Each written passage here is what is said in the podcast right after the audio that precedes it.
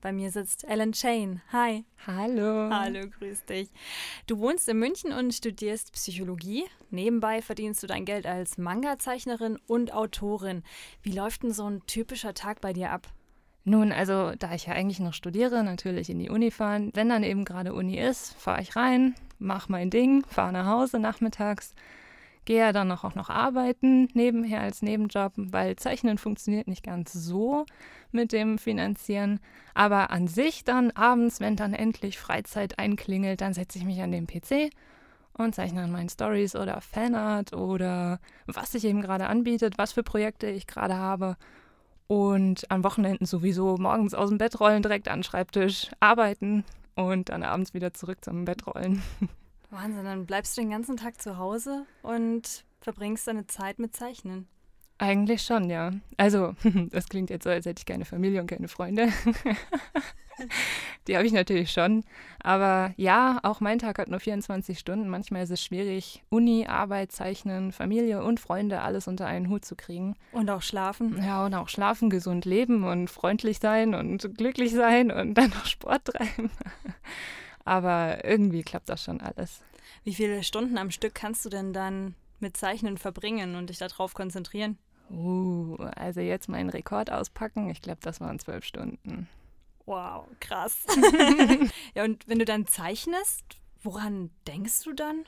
Ganz unterschiedlich. Es kommt auch wirklich auf die Aktivität an, die ich gerade mache. Also es gibt einen Unterschied, ob ich an einem Manga arbeite oder ob ich an einem Bild, einer Illustration arbeite. Weil wenn ich am Manga arbeite, muss ich mich in die Geschichte einfinden, ich muss nachdenken, was passiert als nächstes, was sagt der Charakter. Wenn ich jetzt nur an einer Illustration, sage ich mal, arbeite, dann kann ich mich eigentlich ganz darauf konzentrieren, ah ja, okay, ich mal jetzt da die Fläche aus oder ich schattiere was und dann driften die Gedanken gerne mal ab und ja, was eben da einem so in den Kopf kommt. Ich glaube, das kennt jeder. So, was kaufe ich heute noch ein? Ja, richtig. Brauche ich noch Milch? Brauche ich noch Käse?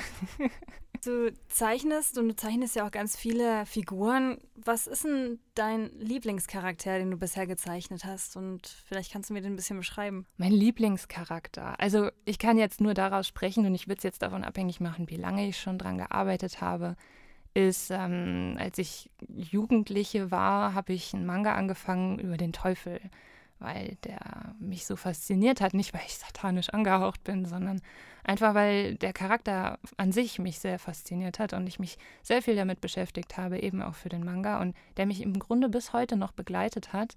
Dieser eigene Charakter, also ich habe ihn selbst interpretiert natürlich, dann nicht Bibel 1 zu 1 übernommen, aber ich würde behaupten, bis heute ist das einer meiner für mich faszinierendsten Charaktere, mit denen ich mich gern beschäftige. Wie sieht er aus? Der Teufel. Natürlich sexy.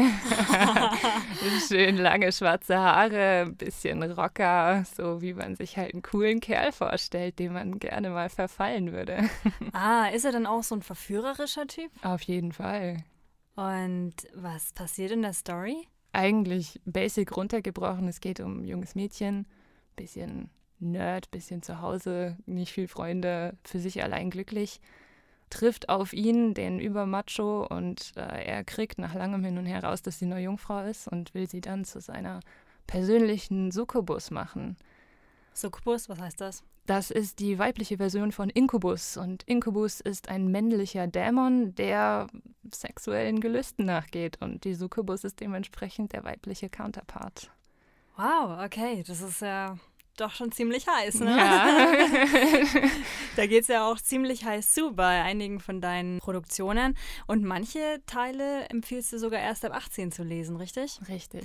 Wenn es dann so explizite sexuelle Begegnungen sind, also ob jetzt nun zwischen zwei männlichen Hauptakteuren, wie es auch oft der Fall ist, oder zwischen einem Cyborg und einer Transfrau, die sich eigentlich gegenseitig umbringen sollen, wie leicht oder schwer fällt es dir dann, solche intimen Szenen zu gestalten? Welche Hindernisse sind da vielleicht? Vielleicht? Also Hindernisse habe ich an sich eigentlich nicht, weil wenn ich Lust habe, eine Story zu zeichnen, dann kommen mir die Charaktere von vornherein schon in den Kopf und ich habe mich darüber informiert. Teilweise ja ist es auch Fanart, das heißt, die Charaktere sind schon vorgegeben. Ich muss mich da also nicht wirklich an was Neues heranwagen.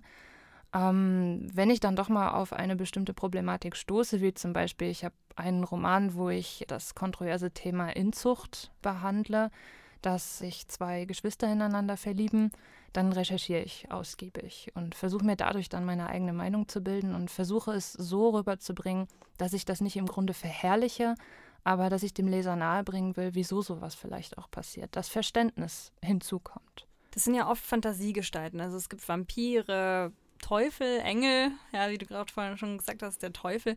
Es gibt auch Fantasy-Krieger, Cyborgs und äh, die Protagonisten, die sind, so zumindest mein Eindruck, entweder eher oberflächlich charakterisiert oder auch ein bisschen psychisch labil. Wie kommt es zu diesen fantastischen Konstellationen der Figuren? Ähm, oder vielleicht widersprichst du mir ja auch und sagst, nein, nein, die sind alle sehr tief charakterisiert natürlich die Hauptprotagonisten.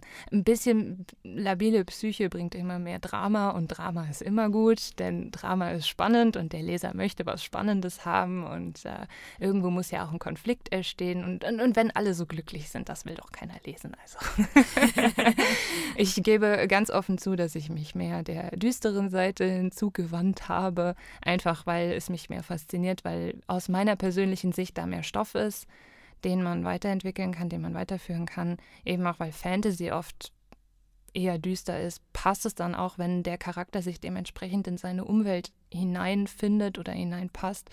Und dazu gehören eben dann auch Probleme, psychische Probleme. Gerne mal psychische Probleme. Okay, ähm, das heißt, du behandelst auch eben kontroverse Themen. Wir haben natürlich auf der einen Seite diese Inzuchtproblematik. Wir haben auf der anderen Seite Transsexualität. Wie kommt es, dass du dich gerade diesen Themen zugewandt hast? Ich würde jetzt lügen, wenn ich sagen würde, nicht aus meinem persönlichen Umkreis.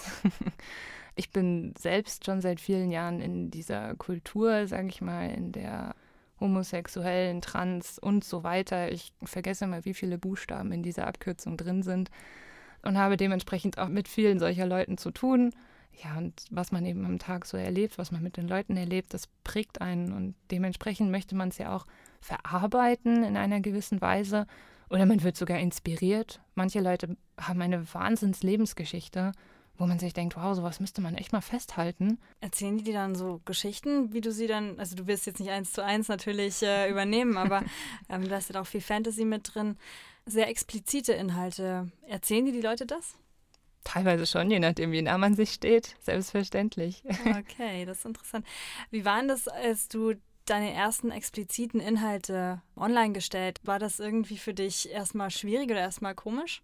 Eigentlich gar nicht. Das hat damit zu tun, dass man im Internet sehr anonym ist. Als ich das erste Mal meine Mangas oder eben meine Fan-Mangas, also Dojinshis, hochgestellt habe, hatte ich ein Pseudonym, worunter niemand wusste, dass ich es persönlich war. Dementsprechend war die Hemmung, so etwas, sage ich mal, explizites, Schmuddeliges hochzuladen, war eigentlich gar nicht gegeben. Und als dann natürlich viel positive Rezensionen kamen, habe ich mich natürlich geehrt gefühlt und auch motiviert weiterzumachen und habe dementsprechend dann mehr hochgeladen. Sehr erfolgreich auch auf deiner Seite sind die Yaoi. Ich weiß nicht, ob ich es richtig ausspreche. Ja, richtig, Yaoi. Yaoi. Was ist Yaoi? Und warum ist es so erfolgreich? Yaoi, es, es gibt die Differenzierung zwischen Shonen Ai und Yaoi. Und Shonen Ai ist japanisch, also Shonen bedeutet Jungs, Männer, wobei ja Jungs. Und Ai heißt Liebe, also Jungsliebe, blöd übersetzt. Und äh, Yaoi bedeutet quasi, ja, das Erweiterte davon. Also Shonen Ai Mangas behandeln eigentlich nur die Liebe zwischen Männern, also die Romantik, das Schöne, das Fluffige, das, wie kommt man zusammen. Also da steht nicht im Raum, ob sie sich kriegen, sondern nur, wie sie sich kriegen. Und äh, Yaoi behandelt all das, was danach passiert. All das, was wir normalerweise nicht sehen, was hinter den verschlossenen Türen des Schlafzimmers passiert oder wie?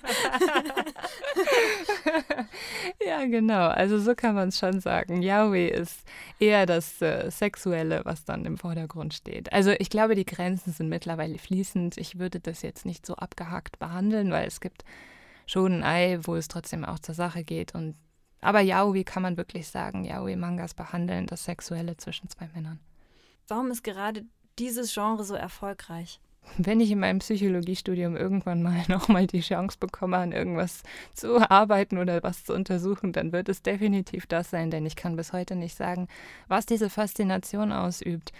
Ähm, ich persönlich lese es ja selber gerne und zeichne es gerne und ich frage mich auch ständig, warum finde ich das so toll? Ich kann auch hier wieder nur mutmaßen, dass es vielleicht daran liegt, dass ähm, wenn zwei Männer miteinander Händchen halten oder sich küssen oder miteinander kuscheln, dass es eine gewisse Intimität ist, die man bei Männern sonst nicht sieht. Männer ist ja sonst immer nur Homo und wir sind nur Bros und ähm, nicht anfassen. Das, das ist ja so etwas, das sehen wir ja sonst nicht, wenn, also zumindest hier in Deutschland kann man das sagen. In anderen Nationen mag es wiederum so sein, dass Männerliebe, freundschaftliche Männerliebe was ganz anderes ist, also Küsschen auf Wange rechts, links. Das mag in anderen Ländern eher üblich sein, aber gerade hier in Deutschland ist es ja eher selten. Und ich denke mal, dass ähm, diese Geschichten, die sich dann um zwei Männer drehen, die sich ineinander verlieben und wirklich total süß miteinander umgehen, dass da dann das Frauenherz so richtig aufgeht und mal was anderes sieht als sage ich jetzt mal, eine normale heterosexuelle Beziehung, wo Mann und Frau, wo die Rollen auch klar verteilt sind, muss man ja sagen. Gerade bei Männern ist das ja oft, wenn zwei Männer sich ineinander verlieben, ist die Rolle nicht ganz so klar am Anfang. Und ich glaube, das so herauszufinden und die zwei Männer zu begleiten in, auf ihrem Weg, das ist, denke ich, eine gewisse Faszination, die gerade junge Frauen zumindest in ihren Band zieht. Tatsächlich. Ich hätte jetzt eher damit gerechnet, dass es vielleicht auch dann eben was für Männer wäre, die homosexuell sind und vielleicht sich inspirieren lassen wollen durch diese Geschichten. Aber tatsächlich. Ich will nicht abstreiten, dass es sicherlich auch männliche Leser gibt. Äh, das kann ich auch bestätigen. Also es kommen tatsächlich auch Männer an meinen Stand oder kaufen meine Sachen. Aber grundsätzlich kann ich zumindest von meiner Seite aus sagen, dass das Hauptpublikum junge Mädchen, junge Frauen zwischen ich sag mal, es fängt früh an, 12, 13, bis daneben 25 oder 30, vielleicht sogar auch darüber. Aber ich glaube, die, das Hauptklientel, das ist tatsächlich so zwischen 16 und 22, die sowas gerne lesen. Ich, vielleicht ist man da gerade in seiner Phase, wo man Neues ausprobiert, vielleicht, keine Ahnung. Aber es gibt tatsächlich auch ein Genre nur für Männer, das nennt sich Bara, also B-A-R-A. Das ist ein Zeichenstil, der wirklich für homosexuelle Männer gedacht ist. Und in diesem Zeichenstil, der grenzt sich schon etwas davon ab, von, sag ich mal, dem klassischen schon Ai und Yaoi, was man so kennt, weil da sind Männer eher tatsächlich weiblich gezeichnet, also eher feminin. Und ähm, im Bada-Fandom kommen Männer wirklich wie Männer rüber. Also sehr muskulös, vielleicht auch ein bisschen haarig. So darauf, sage ich mal, wo Männer auch wirklich drauf stehen und das, was die junge Frau aber vielleicht eher nicht sehen möchte. Also es ist auch wieder nur eine Mutmaßung, dass junge Frauen das nicht lesen, aber ich glaube, da ist tatsächlich die Hauptleserschaft äh, männlich. Was ist denn das schönste Feedback, das du zu deinen Geschichten bisher erhalten hast und wie wurde dir das äh, zugestellt? Wow, also das schönste Feedback. Also ich bekomme sehr, sehr viel positives Feedback.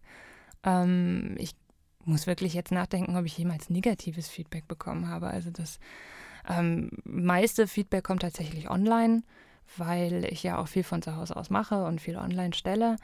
Ähm, aber auch auf Conventions ist es immer toll, wenn Leute zu mir herkommen. Und ich habe tatsächlich auch ein paar Fans, die so vernarrt darin sind, was ich mache, dass einer mal an meinem Stand war und gesagt hat, ich bin so ein Fan von dir und ich lese deine Sachen so gerne und ich kann da gar nicht aufhören und mach weiter und ich finde das so toll, was du machst und du bereicherst mein Leben und ich meine, die war total nett und ich habe mich auch geehrt gefühlt und dann habe ich ihr auf einer Visitenkarte einfach eine kleine Memo hingeschrieben und ihr unterschrieben und gesagt, hier für dich, ne, dass wir uns mal kennengelernt haben und dann fing sie an zu weinen. Und ich war so gerührt, ich wusste gar nicht, wohin mit mir. Und das sind dann, das sind echt so Momente, wo man sich denkt, wow, ich ich mache das eigentlich nur als, ja, schon als Nebenjob, aber es hat ja angefangen als Hobby. Und dass das so ein, so eine Auswirkung auf Menschen haben kann, was man macht, was man hochlädt, dabei ist das ja eigentlich einfach nur irgendeine Geschichte, also das, was andere Leute auch machen, aber das gibt dann tatsächlich einem das Gefühl, ich mache was Wichtiges. Du hast deine eigene Seite, du verkaufst deine Bücher selber in Eigenverlag. Was sind denn deine künstlerischen Ziele für die Zukunft? Was möchtest du erreichen, sagen wir zum Beispiel in den nächsten zehn Jahren? Wow, also zehn Jahre ist ein langer Plan. Ich glaube, als Künstler kann man gar nicht so viel, so lange Pläne machen. Sollen wir fünf Jahre nehmen? das klingt realistischer. Also mein Hauptziel ist es tatsächlich, ich liebe das Zeichnen, ich werde es nie aufgeben, selbst wenn ich wahrscheinlich irgendwann im Beruf stehe. Noch habe ich die Freiheiten zu sagen, ach, ich studiere, wenn ich nachmittags nach Hause komme, habe ich Zeit. Das wird im Berufsleben nicht mehr so sein und mein wirkliches Ziel wäre tatsächlich, irgendwann mal an einen Verlag zu gehen, also mich bei einem Verlag zu bewerben, dass dort vielleicht meine Geschichten verlegt werden. Und dass ich dann irgendwann so einen gewissen Status erreiche, wo ich sagen kann, ich kann meinen Hauptjob auf Teilzeit legen und die andere Zeit, die ich dann habe, mit dem Zeichnen verbringen und mich da weiter reinsetzen, denn das ist einfach ein Teil meines Lebens, den will ich nicht aufgeben. Ich bin mir im Klaren, dass in Deutschland zumindest es so ist, gerade im Manga-Anime-Bereich, die Szene ist zwar groß, aber noch nicht so groß, dass es zum Leben reicht. Deswegen als allein, also selbstständige Künstlerin, das, das wird nichts werden. Ähm, von diesem Traum habe ich mich schon lange verabschiedet. Aber man soll ja nicht ganz Träume aufgeben und deswegen, also mein Ziel wäre, irgendwann tatsächlich beim Verlag anzufangen und ähm, wenn ich dann später arbeiten gehe, das nur auf Teilzeit zu machen und den Rest zeichnen. Da drücken wir dir die Daumen, Ellen Shane. Vielen Dank, dass du bei uns warst. Dankeschön für die Einladung.